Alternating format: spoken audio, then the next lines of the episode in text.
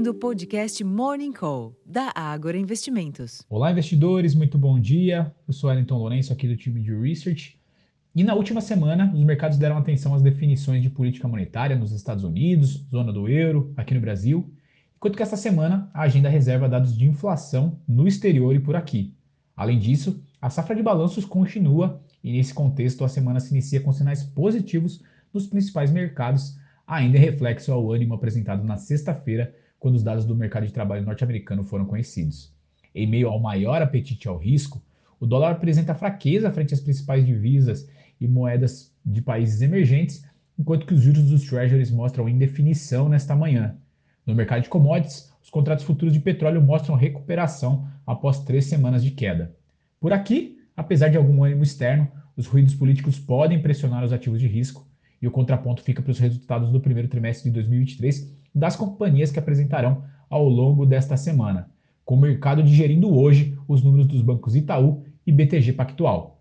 Na agenda, logo pela manhã foi conhecido o IGPDI de abril, que mostrou queda de 1,01%, levemente maior do que a expectativa que apontava para um recuo de 0,99%, e também à frente da deflação de 0,34% apresentada no mês de março.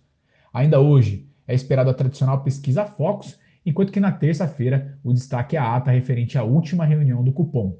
Na quarta-feira é a vez da produção industrial do mês de março e a semana termina com o dado oficial de inflação com o número do IPCA do mês de abril.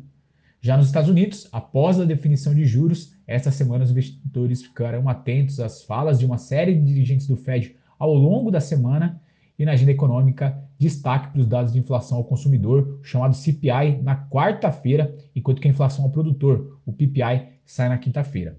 Além disso, o relatório mensal da OPEP, com a produção né, de petróleo do mês, é esperado na quinta-feira e o sentimento do consumidor preliminar do mês de maio, bem como as expectativas de inflação da Universidade de Michigan, saem na sexta-feira.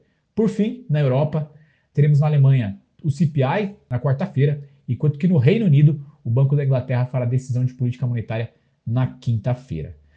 Bom, pessoal, esses são os destaques para esta semana. Desejo a todos uma excelente semana de bons negócios. Eu fico por aqui. Um abraço para todos. Até a próxima.